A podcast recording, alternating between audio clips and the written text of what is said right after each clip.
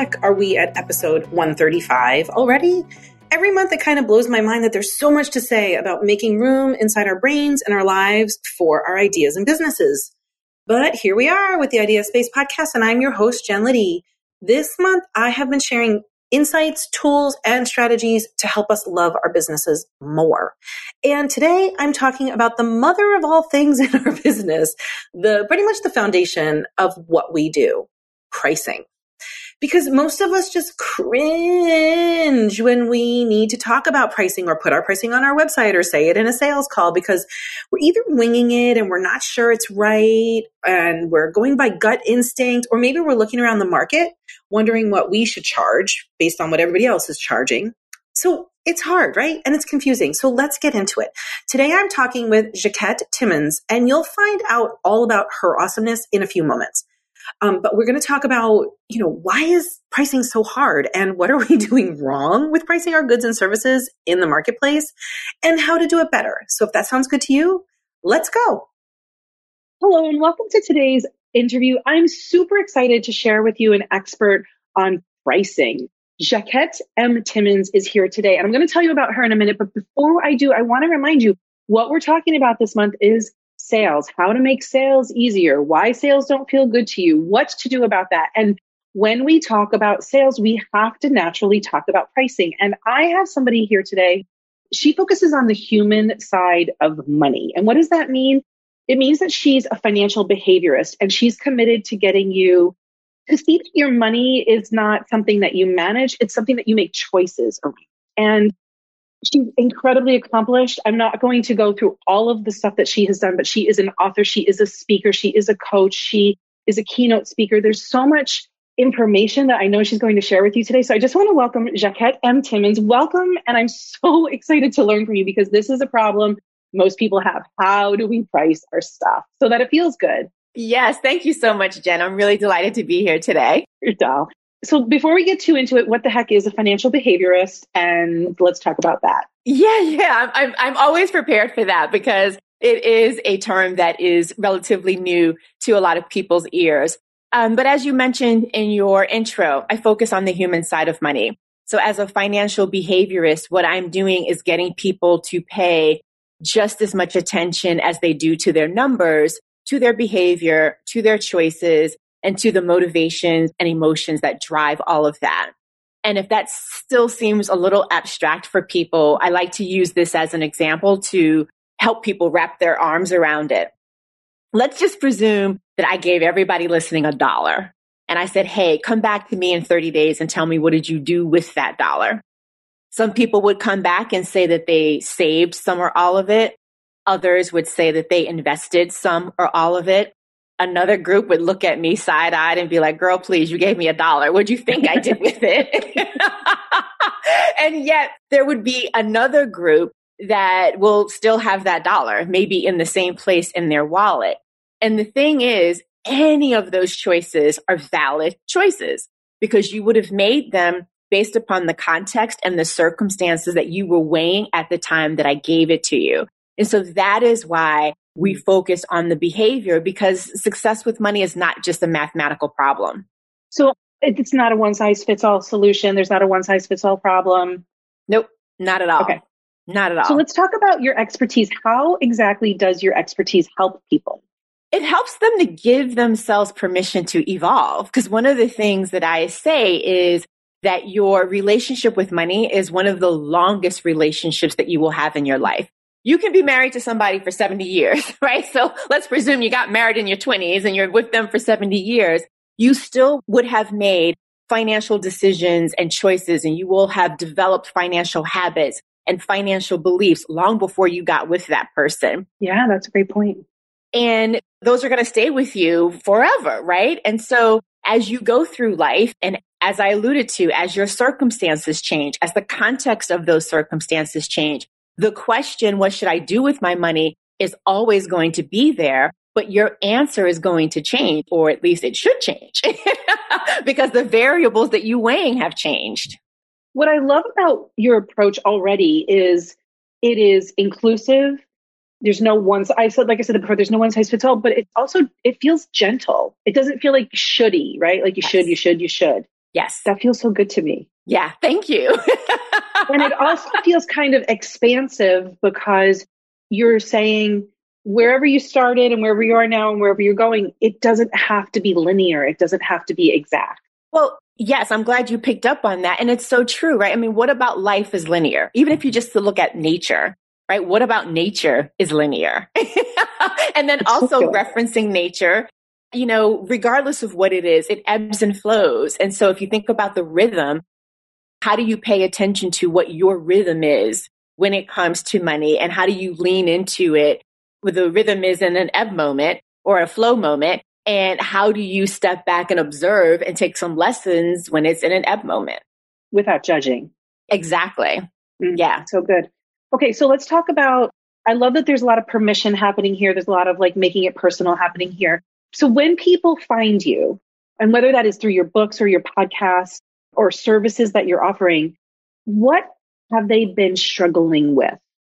Oh my God. It could be anything. So as you mentioned, I have three pillars to my business. I do one-on-one coaching, mostly with entrepreneurs and small business owners. I'm a for-hire speaker, mostly for Fortune one hundred to five hundred companies and law firms. And then I self-host events, a dinner series, and a pricing masterclass. So let's just focus because I know your audience is probably more in the category of the entrepreneurs and small business owners. So let's just focus on that. They're probably struggling, I should say, with living a business owner's version of paycheck to paycheck. They might be struggling with they're really, really good and they are an expert in their particular domain of discipline, but not as good as they'd like to be when it comes to running a business. And so that kind of chips away at their confidence. It could also be that they are struggling with, and this leads to the pricing, they're struggling with how do they either expand the market that they are in or get into a new market and do that in such a way that it's sustainable. So those would be like, I think the three key things that people are struggling with that pricing can help illuminate, if you will. Okay. When people get to that point, you've like really laid that out clearly, but what causes us to get to that point where we're struggling with any of those things? What have we not done or done? Yeah, you know, some kind of shift happens, whether it's a business shift, whether it's a personal shift, something changes in their life. And whatever that change is, it forces them to think about, hmm, I need to be doing something differently.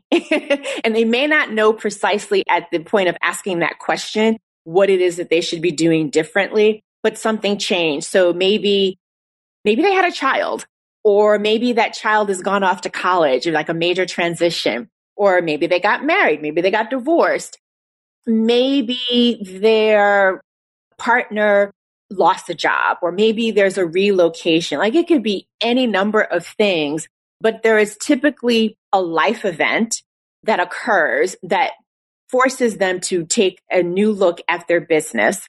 And then there are times when a business shift happens.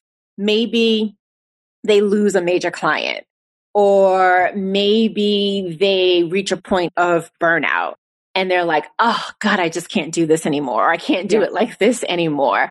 Or maybe they are having a conversation, be it casual or formal, with some of their business besties, and they're looking and they're seeing that everybody is quote unquote doing so well and they don't feel like they are measuring up. So something happens. There's a triggering moment that causes someone to say, I need to reevaluate what's happening here, and I might need a third set of eyes or a second set of eyes to help me with this. Yeah, it's so true. We don't take any action until we're really, really uncomfortable. Yeah. Yeah. Yeah. So basically when people come to you, they're, they know something needs to change. They're not sure how. They don't know how. Pricing is involved, and that's your expertise. So that's really where I want to head next is, let's talk first before we talk about the hows of it all, but like, why is this idea of both money and pricing so hard for us as small business owners? Because it's money. um, because it's money and because it's emotional, and contrary to probably how most of us have been trained, we are typically, especially when it comes to pricing, are probably instructed to look at it as if it is really a logical mathematical problem, right? So you take A, you add it to B, and you get the result of C. What's well, so hard about this, right? right? Like, why is this hard, right? Right. And except for the fact that it excludes the emotional element. It excludes the emotional element for you. It excludes the emotional element of your prospects, your clients, and your customers. And so whenever you're dealing with pricing, you are inevitably dealing with money, which means you are inevitably dealing with emotions. And you need to at least be aware of that influence so that you can make sure that it's working for you and not working against you. And let me just pause here and say, it's not about getting anything perfect, but it is about amplifying your self-awareness, because the more aware you are, the more then you can be in the front leading as opposed to being in the front being pushed by. Because I always say you're in the front. You're all, the position is that you are always in the front, but the posture, are you standing in the posture of leading, or are you standing in the posture of being pushed by? Can you expand on the posture of being pushed by a little bit deeper?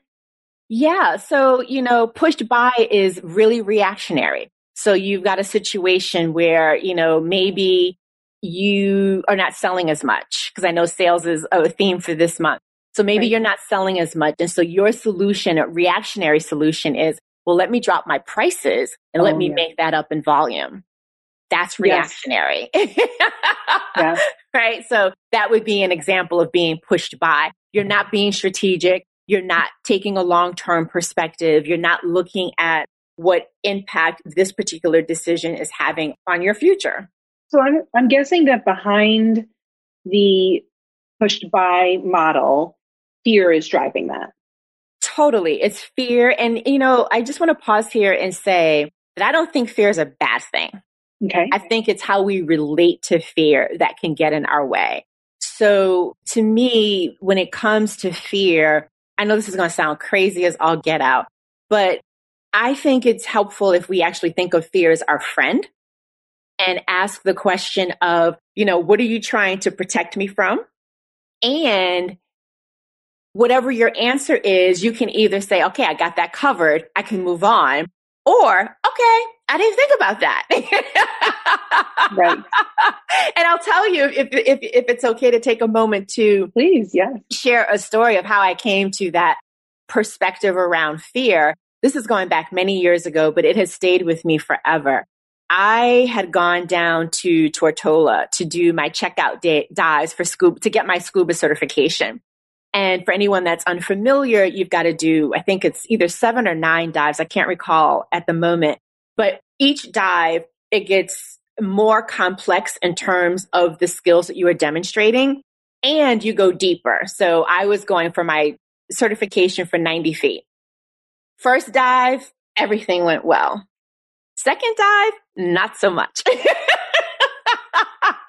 Second dive, I did a side, um, a backward, I should say, a backward uh, flip off the side of the boat. And my goggles came off, my regulator came out. I was just completely discombobulated. Calmed down, finally got underneath the water, finally did what I needed to do. But when I got back on the boat, the dive master, who was a woman, which today wouldn't be such a surprise, but back then, which was in the nineties, was a pretty big deal. The dive master said to me, "That's the best thing that could have happened to you." She said, "The day you get on this boat and you are not a little bit afraid is the day you should not go diving." And her point to me was, because the first dive went so well, I got a little cocky. And so I didn't do all of the things that I should have right. done in terms of doubling and triple checking to make sure everything was working. So from that standpoint, I think that fear can sometimes, not sometimes, is our friend, but it's on us to take the lead and ask, are you pausing me from doing something because I'm afraid? Or are you pausing me from doing something because I've missed a step? Mm. And this is the tap on my shoulder to make sure I do that step. I love that. Yeah, I think it's always fear. I say to my husband sometimes before I'll do, like, I teach a lot. I do a lot of these interviews, but every time I'm always a little nervous beforehand. And his take is very much like yours. Like, if the day that you're not afraid, that's the moment you should be like, check in with yourself, Jen. Have yeah. you gotten a little too cocky? Yeah. Yeah, totally. Totally, totally, totally. So in on this vein of talking about money and pricing, what could we be doing better? I actually wrote this question when I first wrote it to you. I was like, what are we doing wrong with our pricing? But I think tweaking it, getting your vibe is, what could we be doing better with our pricing, with pricing our goods and services? So there are a couple of things.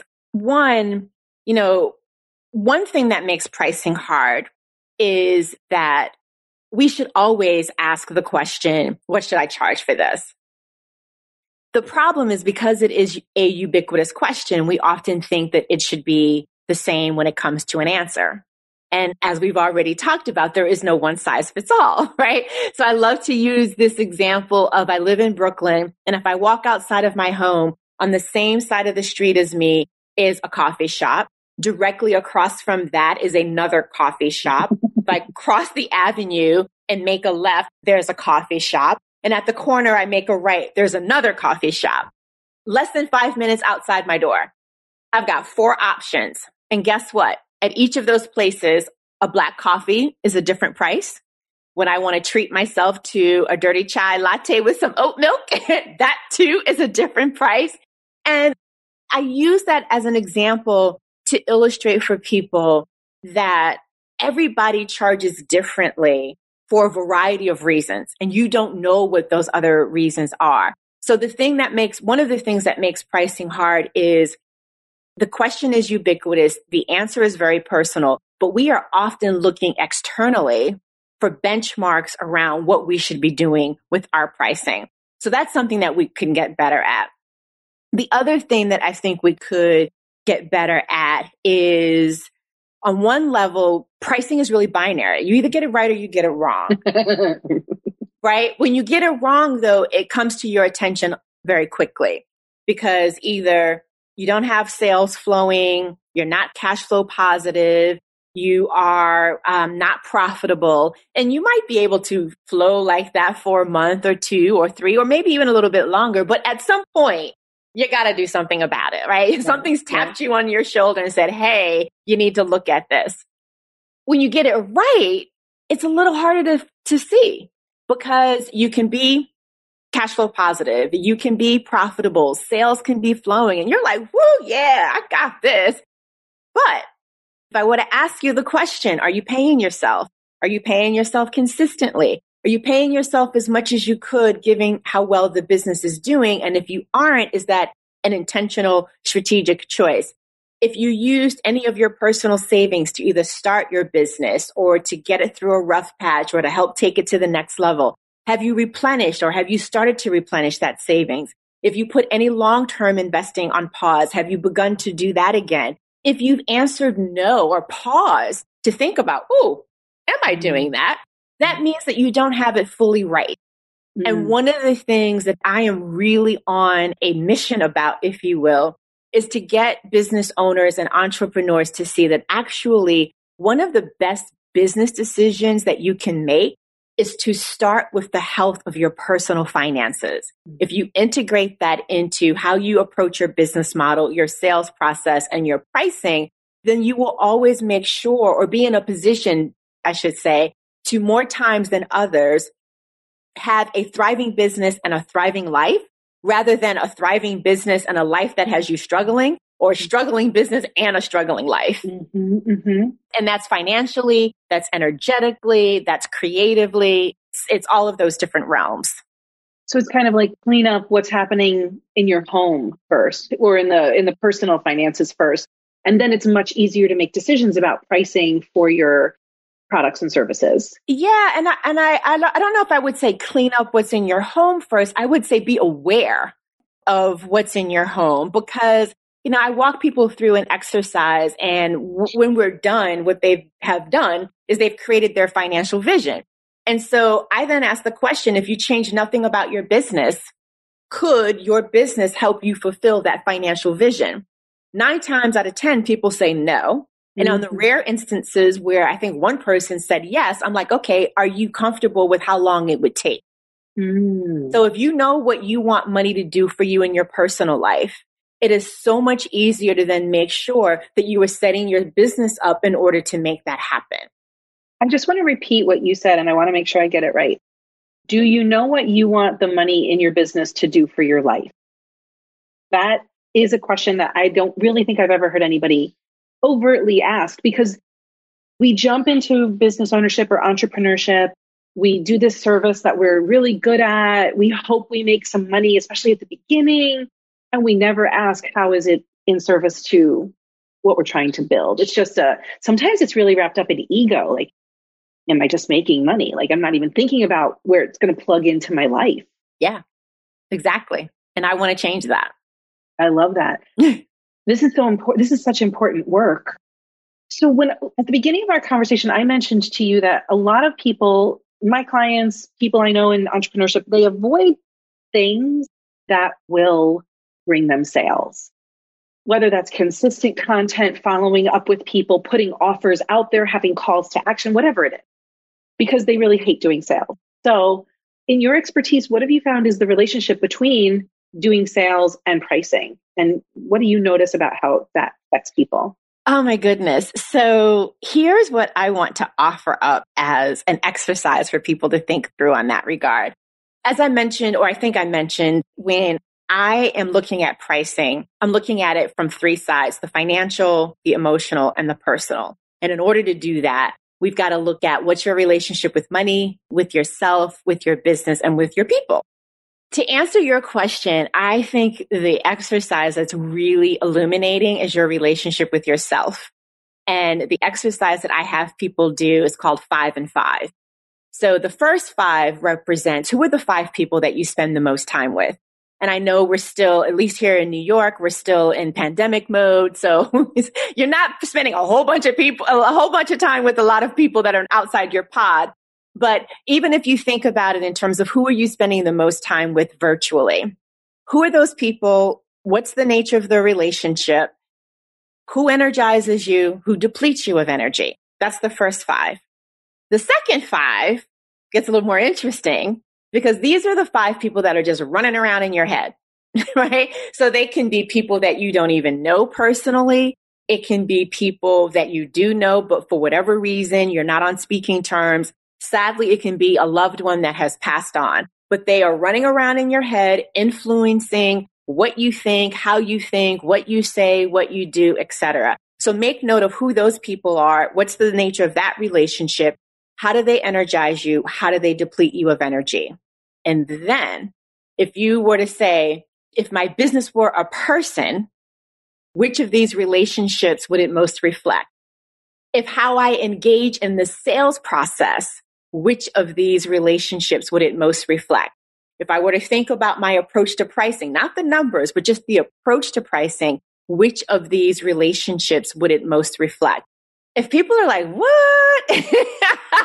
Let me say this, and especially since we're talking about pricing. When I did this exercise for myself, what became really evident was that how I was relating to my pricing was really related or correlated to my relationship or lack thereof with my father. Ooh, and okay. So when I felt like, oh my God, you know, and my father's been deceased for many years, but you know, when I felt like, oh my God, my father, you know, wasn't embracing of me, et cetera. And then I think about the sales process and how I would get all upset when someone either didn't make a decision or would take a really long time to make a decision, or just, you know, the follow-up process felt really awkward because I felt like I was asking them to accept me. Like I was asking my father, like you, people don't see those connections, but they are clearly there. And again, it's not about perfection, but it's about being aware so that you can then create boundaries for yourself and ways of managing and coping. And so because of that awareness for myself, I have a process in place so that I don't get to the point when we're in the sales process and we're following up, or in the follow-up process, that I then begin to take personally something that has absolutely nothing to do with the person on the other end of that, you know, potential business commitment. Deep. This is the kind of stuff where you have to press pause, get out a piece of paper, chart some things out, and also look at some garbage that's going on in your brain about yeah. this junk. For yeah. me, it wouldn't necessarily be my parents, although there's a lot of junk there that I've worked through. It's that I used to be a high school teacher. And as a high school teacher, I was not really, I had to have a master's degree. Like, I think I have a master's degree plus enough to get another master's degree. I felt lucky to be making thirty-two thousand dollars a year. Right. So when you go to charge, you know, what, what's my program going to be? What's the pricing for my program? And you, you're like, ooh, am I really worth that? There's, that was the work I had to do. So, th- but this is, I'm so glad you shared it and really laid it out for us and gave us an example, because I don't think enough people are actually taking the time to make these correlations. Yeah, I agree with you. And I want to piggyback on the translation of a number when you were working as a teacher and now when you are on your own and you get to declare what that price is. Number one, I think, not I think, I, I also want to disavow of the phrase, charge what you're worth. Yeah. I really, really dislike that term. Well, and I know if you don't, if you don't have good self-worth, how do you do that? Well, it's, it's if you don't have good self-worth, true. But then also I take it to another level. You know, I'm obviously Black. People will see that. Um, my heritage is Jamaican American. I have an ancestry where people's humanity was indeed tied to a number. So when you say charge what you're worth, I wonder if people really recognize the visceral reaction that that creates for some of us. So that's one reason why I don't like it. The other reason is you are focused on the wrong thing. The worth is in the value that you are bringing. The value is in what's the promise that you're making? What's the container of that promise? And what are you bringing to that container in terms of your education, both formal and informal, your expertise, your experience, your skills, your perspective? That is what someone is paying you for, your ability to help them answer a question, solve a problem, address a frustration, address a desire, and you have packaged it in whatever container that is. That's what they're paying you for. That is what you're charging for. That's the value. And that's the thing that you are worthering, if you will. I don't even know if that's a word. I love that. You just made up a whole new word. I have never heard it put that way before. And I, it's incredibly helpful. Yeah. Thank you for that. Yeah, you're welcome. And I think, you know, alongside that is the idea of positioning. Like, where do you want to be on a spectrum? Because there's a spectrum, right? Do you want to be at the budget end of the spectrum, the standard, the mid-range, or the premium? And there's no right or wrong answer, but you need to know where you want to be so that you are pricing your services in accordance with that. Like, do you want to be at the steakhouse or do you want to be at McDonald's? Both are making lots yes. of money. Yes, in different ways with different in audiences. Different ways. Exactly. In different audiences, everything. This is such a great conversation because it also requires us to look in the mirror and look at who we've been judging. So if our whole lives we've been judging the luxury people, and we think they're jerks or assholes, and we think that they're like not in touch with everybody, you're going to have a really hard time aligning yourself with those people. Absolutely. So there's so much to unpack here. Yes. That pricing is not just about what is everybody else doing. We already cleaned that up. Mm-hmm. And it really requires, it's like an inside job. It is. Yes. Thank you for pulling that out. It totally is. Totally is. You have been so wonderful. I wonder if there, is there a myth around this topic that you could, you would just love to bust, like something that you hear all the time in your industry that we could end with? Oh my goodness. I think one you kind of alluded to, and that was the idea of when you shared the example of transitioning from teacher to now having your own business. I think the way that that also shows up is when people want to make their services accessible, right? And so that means that they're not charging a high enough price or they want to have a special price. Give yourself permission to take care of yourself first. So if doing that means that you've got to, you know, put yourself in a financially vulnerable situation, don't do that, because then you're not even going to be able to be around to help those people that you want to help at a discounted quote unquote rate. That wasn't very succinct. I'm sorry, but no, but it makes a lot of sense, especially for people who, I get a lot of people who are helpers, healers, highly yes. sensitive entrepreneurs. Their whole thing is about, let me give to you, let me overdo, let me overgive. And it's very hard for them to, and we've talked about this before on this podcast, is receive. Yeah. If I'm not taking care of myself and receiving, I'm not going to be around to help any of you. Exactly. For very long. Yeah. Exactly. So good. Exactly. So good. So permission to take care of you and your business first. Mm, thank you so much. Oh, thank Can you, you tell us people I know are going to want more of you. What are the most accessible ways to follow you, read your books, listen to your brilliance? How can we oh, thank connect you. With you? I appreciate that.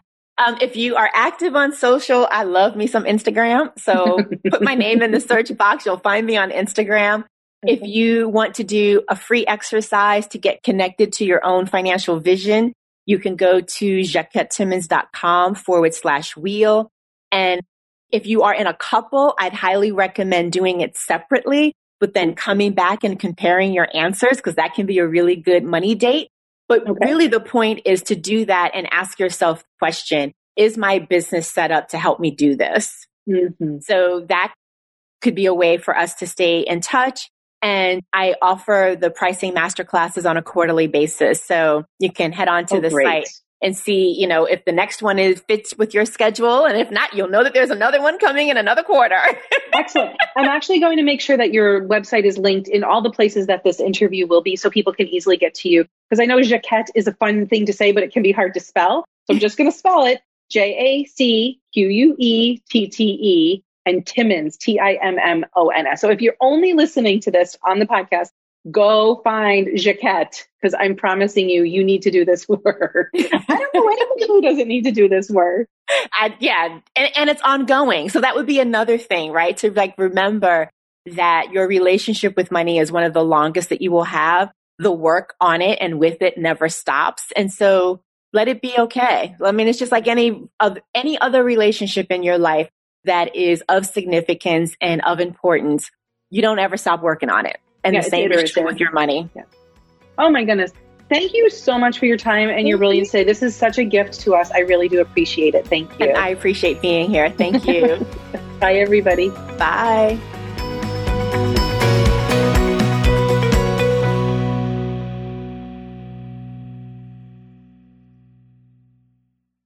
This podcast is part of the Sound Advice F M network. Sound Advice F M, women's voices amplified.